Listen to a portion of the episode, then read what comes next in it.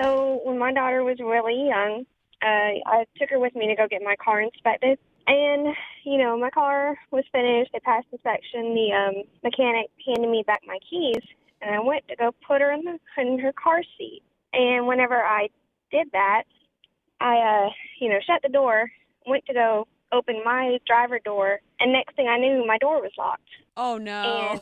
And, and I went back to her door, pulled on the door handle, the door was locked. I looked inside, and she had my car keys and had locked herself in. Oh. Ah. Please, please, please tell me it was not like 173 degrees outside.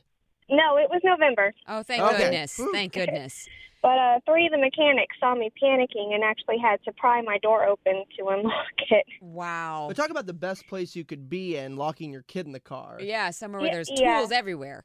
Okay, that definitely gets you inducted. Amanda, what what town do you live in? Fayetteville.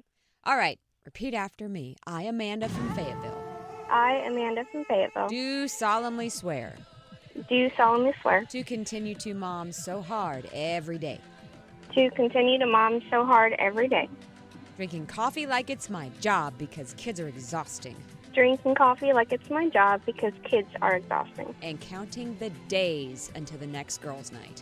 and counting the days until the next girls' night. I hereby accept my membership into the mom squad I hereby accept my membership into the Mom Squad and promise to only lock my kid in the car when a mechanic is nearby. uh, and promise to only lock my kid in the car when a mechanic is nearby. So help me, Sarah. So help me, Sarah. Welcome to the Mom Squad, Yes, Amanda. Amanda. 860-1015. You can join the Mom Squad too. It's the Mom Squad on Two Men and a Mom. Whoa.